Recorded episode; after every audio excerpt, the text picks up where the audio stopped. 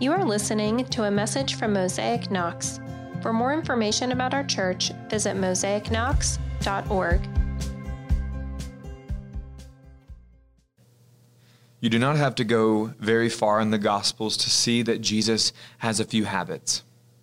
Jesus gathers. He was not one to keep a big crowd next to him. Instead, he moved pretty lowly. But when he taught, more and more people came to where he was. They appeared at the temples when Jesus was in the cities. People wandered to the shore of a lake as his boat came in. And they even followed him to the side of a mountain after the miracles that they had witnessed. Jesus knew the perfect way to bring people together from all walks of life to the same place at the same time. Jesus celebrates. I mean, have you read John 2? Like the first time that Jesus performed a public miracle was on the third day of a wedding that he and his friends were invited to. And it was when the wine ran out. Jesus enjoyed company. He enjoyed the good wine and the Jewish festivals. It was Jesus who initiated and regularly went to dinner parties. And lastly, Jesus grubs. Jesus eats. If you open up the book of Luke, there is a high percentage chance that you'll land on a page that mentions food or at least a meal. It doesn't say what his favorite meal was, but he know that he, we know that he prioritized eating with people. He ate with Pharisees, sinners, friends, the sick, and the rich. Eating together was God's idea, and Jesus mastered the practice of it. Throughout history, people groups of all kinds have shown hospitality by gathering around food, around a table. The practice of cooking and eating a meal brings people to the same place at the same time, doing the same thing.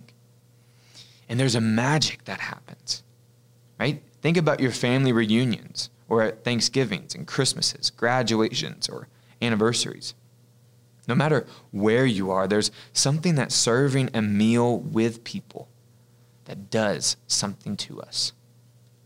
There's a magic that happens, even at your family reunions, right? Think about Christmases or Thanksgivings, graduations, and anniversaries.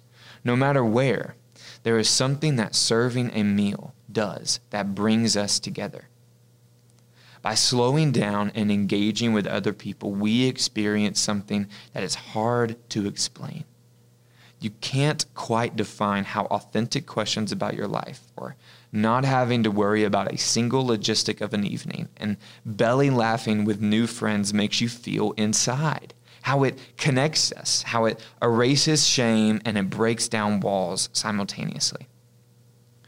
And in light of the past year, it might be helpful to revisit how we are opening our hearts and how we open our homes as we see hospitality as bridge building. How we see hospitality as loving and caring for our neighbors, and how sitting and listening to each other is, in fact, a practice of King Jesus.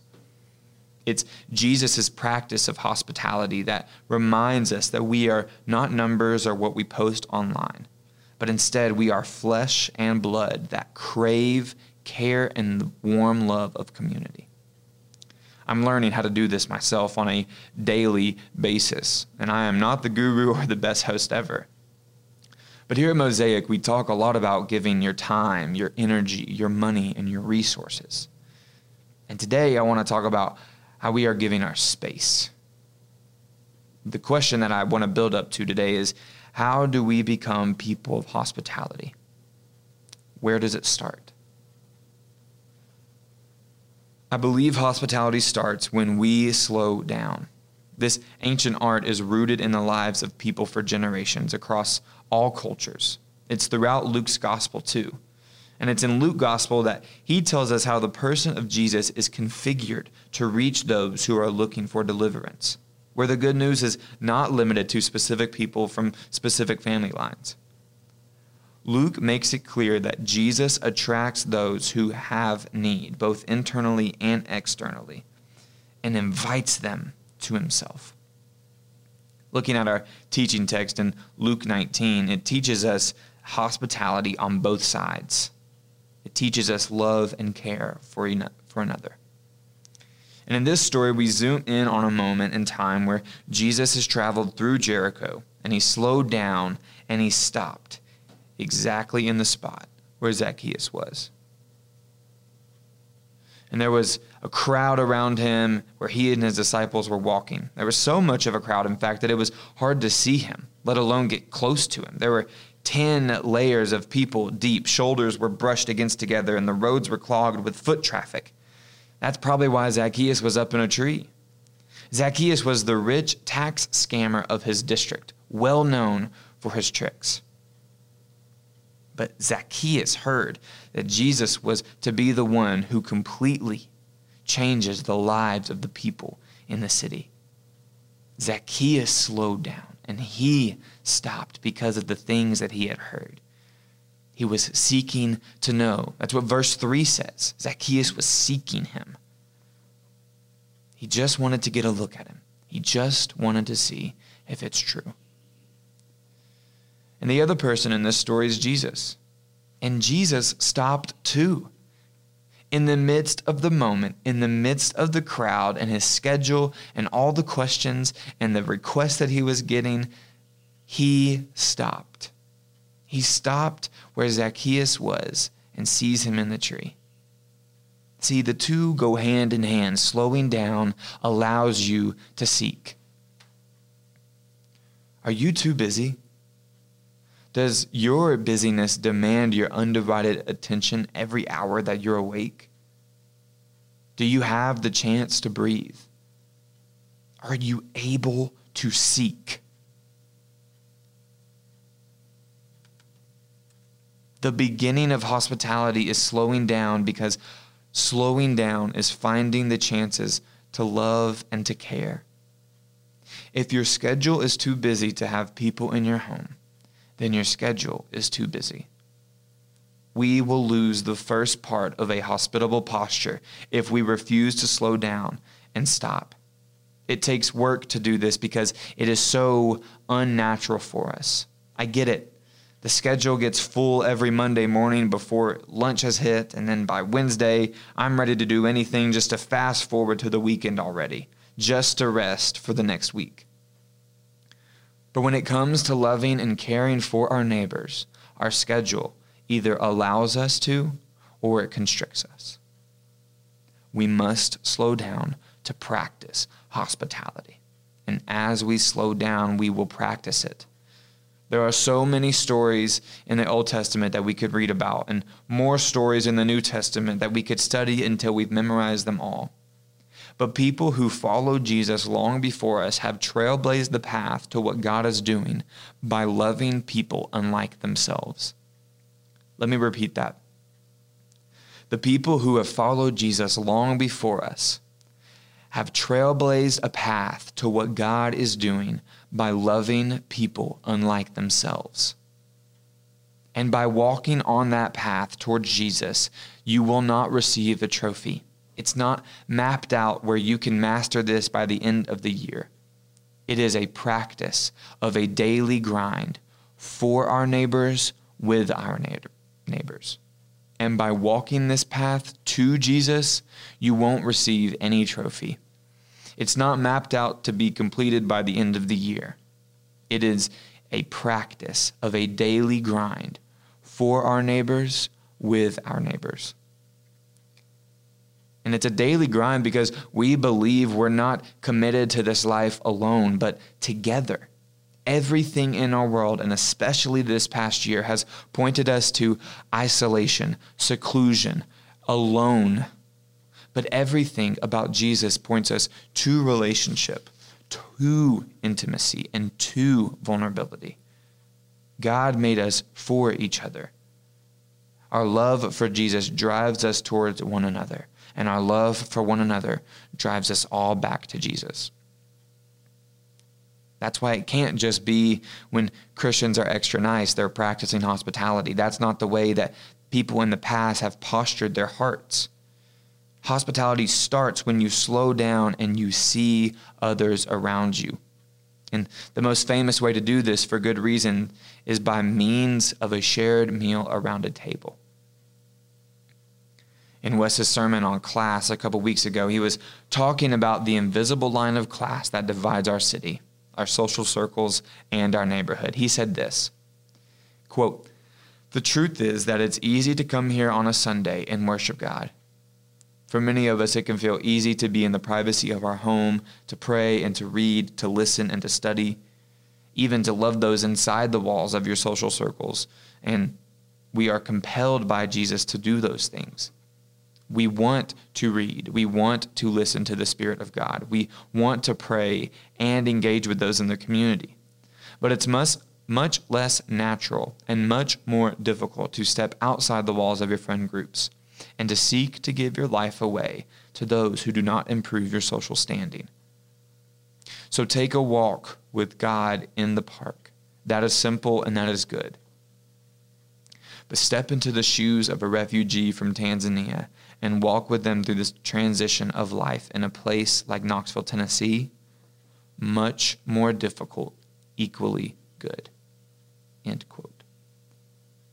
See, our formation starts with slowing down and following Jesus' example of how he cared for strangers outside of the church, caring for them in a way where we know the name and the story of the person who we would never interact with. Look at Luke 14 with me. It's a couple of chapters before Zacchaeus meets Jesus, but it's a it's a day where we zoom in on Jesus' meal at a Pharisee's house.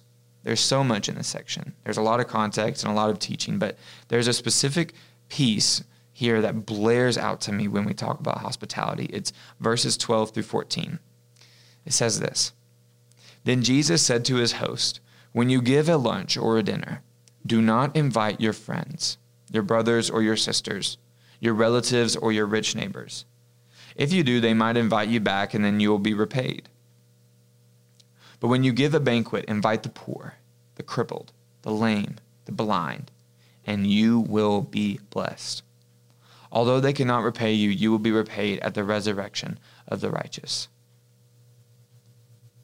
Jesus tells the members at this meal to invite the people who they would never invite. Jesus is not interested in how many friends and family members we can all fit around a table. He actually wants us to invite people that we would never ask over. And when we look at this teaching, we're not excluded from this teaching. Ah, yeah, sure, that's practical. Let me just invite someone completely random into my home where I live and I play and I work and I sleep. But when Jesus commands this part, like don't invite your friends, but invite the strangers and the poor, I feel like there's an x ray on my own chest where my heart is exposed. Because Jesus' way is so different. His way of inclusion and his way of interacting with people is so counter to what I'm used to and what I'm comfortable with. But that feeling got me thinking about this. What if Jesus is not inviting danger into your home, but opportunity? I don't think when he says this, he is saying never ever invite people that are into your lives into your home. Keep those two things separate. I think he might be telling us and advocating that we host people who do not advance our reputation those who don't add anything to my name or anything to my Instagram. Welcoming and getting to know the people who I don't have to see and talk to on a weekly basis. Jesus' way is full of opportunity, and it's this way of love and care that bonds the kingdom of God to us. We read the stories about how Jesus slowed down and intentionally met with Zacchaeus intentionally saw the woman who was bleeding for 12 years, intentionally talked to the man at the pool, and every single disciple and the Pharisees. He really did this. He really had relationships and conversations with those in need the sinners, the rich, the outcast, the last place, the prideful, and the awkward. He had dinner with them. He made a way to spend time knowing them and Christians are to follow. the slow and inviting way of Jesus is for believers to do. Not just think about, not just read about, but to invite people into our homes who would have no business being there outside of your invitation. One of the most formative books that I've ever read and a staple for this conversation is called The Gospel Comes with a House Key by Rosaria Butterfield. Her book talks about how hospitality uh, from a Christian family in New York introduced her to the person of Jesus and how it ultimately shaped her life as a Christian wife and a Christian host. Hospitality led to her salvation. I cannot think of a better summary of the complete story where Zacchaeus meets Jesus. But she goes on to say this in an interview about hospitality. She says this quote, I learned that hospitality is about meeting the stranger and welcoming that stranger to become a neighbor. And then knowing that neighbor well enough that if by God's grace he allows for this, that neighbor becomes part of the family of God through repentance and through belief. It has absolutely nothing to do with entertainment. End quote. Hospitality does something but it's not for you. We don't practice love and care so that we get something in return. That's why it can't be entertainment. It's not entertainment. It doesn't mean to throw the coolest party ever or to have the best house or to just wave at the neighbor. It is so much deeper than that. Hospitality is a way for us to share our lives as we practice giving our lives away because it's in the giving of your life where you find Jesus. And we will only do this out of our love for God and our obedience to God. The practice of knowing and loving and caring for others builds relationships in our city. This is where the neighborhood all comes together with the good news on display. It is done by welcoming in the stranger unlimited times eating with your neighbors regularly, and knowing how to care for those around you by knowing those around you. Jesus' way simply models how we can share a place at the table. So, why? With all that, why do we practice this way? Well, we practice inviting others in because you have been invited in. It actually is that simple. We become more hospitable the closer we follow Jesus. It is his invitation, not a mistake, that brings sinners just like us to the table. It's not from error that Jesus invites you specifically in. It is through his love that you've been invited to the table of the Lord. And in that, we are the ones who add absolutely nothing to Jesus' reputation. The truth is that we are needy. We are crippled. We are beggars. We have nothing to repay God with. And yet, that's what Jesus makes room for. That's what he's looking at. The only way that you will become hospitable in your home is if you've captured the truth is that we are needy and we have nothing to repay God with. And yet, that is what Jesus makes room for. That's what he's looking at. The only way you will become hospitable is if you have been captured by God's hospitality and captured by his open heart to you and his opening of the kingdom to you. And since we were invited to Jesus, we invite others. We practice hospitality not for a blessed life with rewards. We give our life away and we get it back through Jesus. There's nothing else that would truly compel you to be a caring and loving neighbor to your neighbors. Jesus mastered this practice, showing us that as he brought people together, that's how the kingdom came.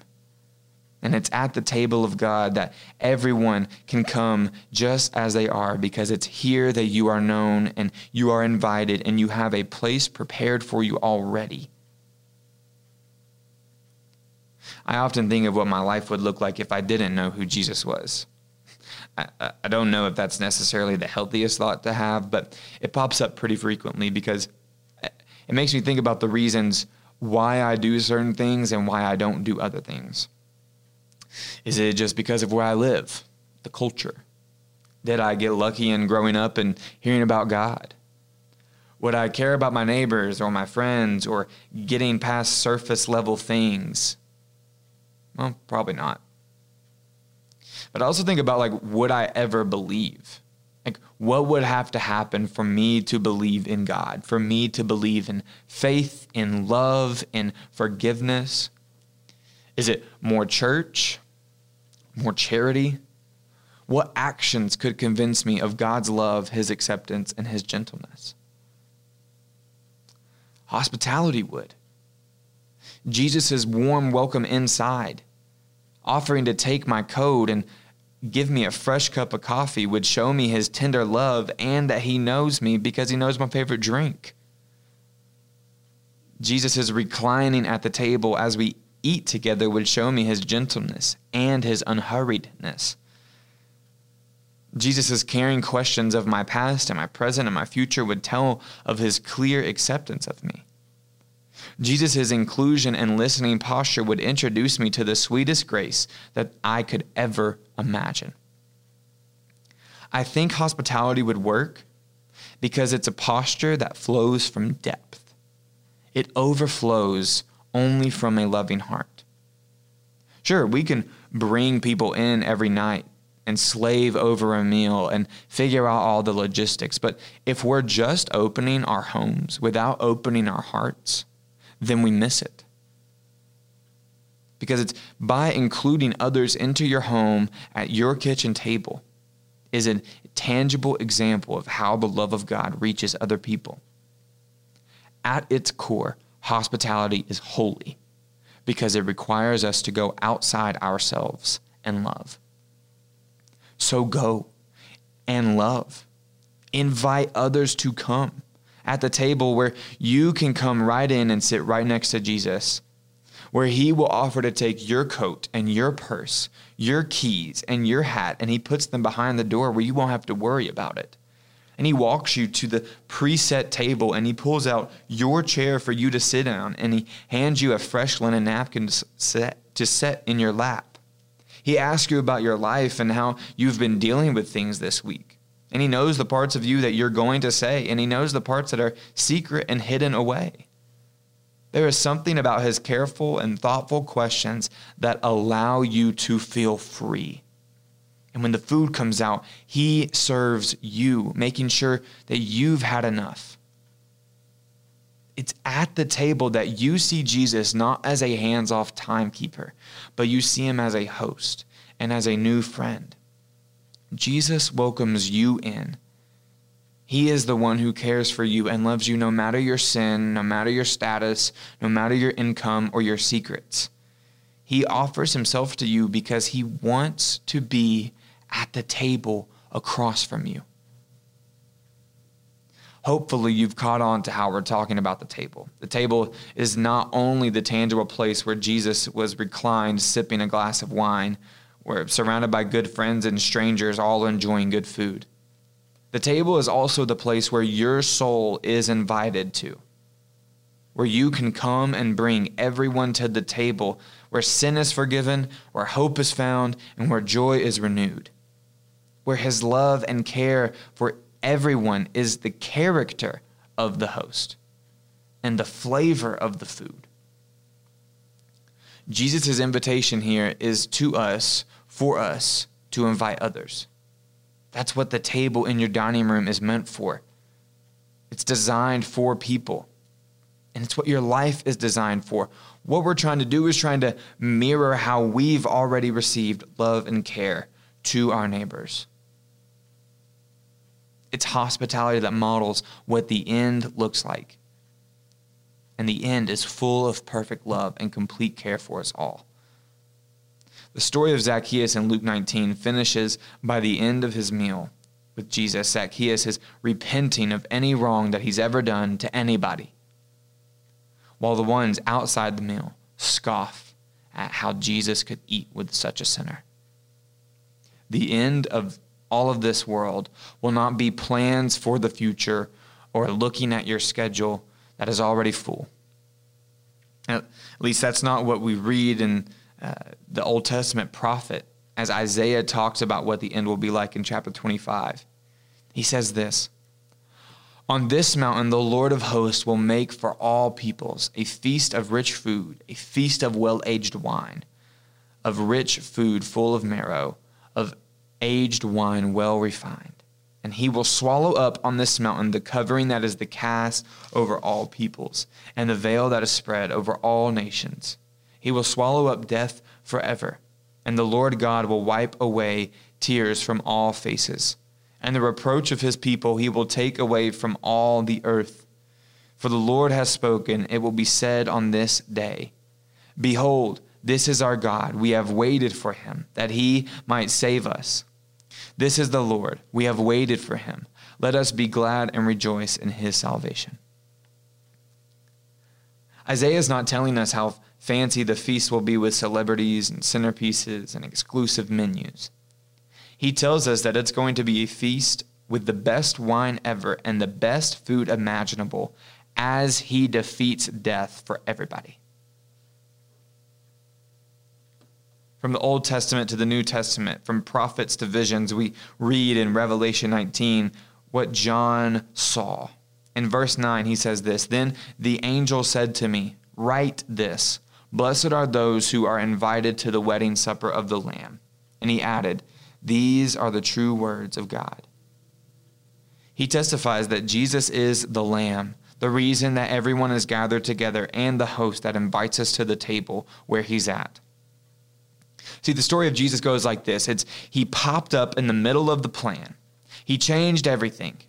And he showed us a little bit of what the end is going to be like as he ate with sinners. It's a feast where he's the host, the house, and the meal. So, friends, love others in your neighborhood.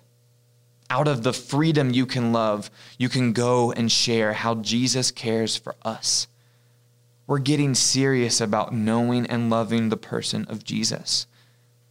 And when we practice opening up our heart and our home, we follow in his way. Practicing hospitality is the only way for us to learn how to do it. Use the neighborhood bingo and the hospitality schedule exercise as you get started. The recipe for this practice is in your faithful footsteps. You do not need the perfect table, the best cookbook, or even a real reason to bring others into your space. This is for all stages of life in all parts of Knoxville, as we, as a body, want to practice being the family of God. You cannot master this. I'm speaking to myself on this too. So breathe and let that pressure on yourself go. This is not something to study and then pass, or something that you can get a degree in, or read enough books on. There's no rigid rules. This is simply becomes a rhythm and not a barrier. It is the why don't you come over for dinner tonight model of love. Thank you for listening to this message. If you want more information about our church, please visit us online at mosaicknox.org.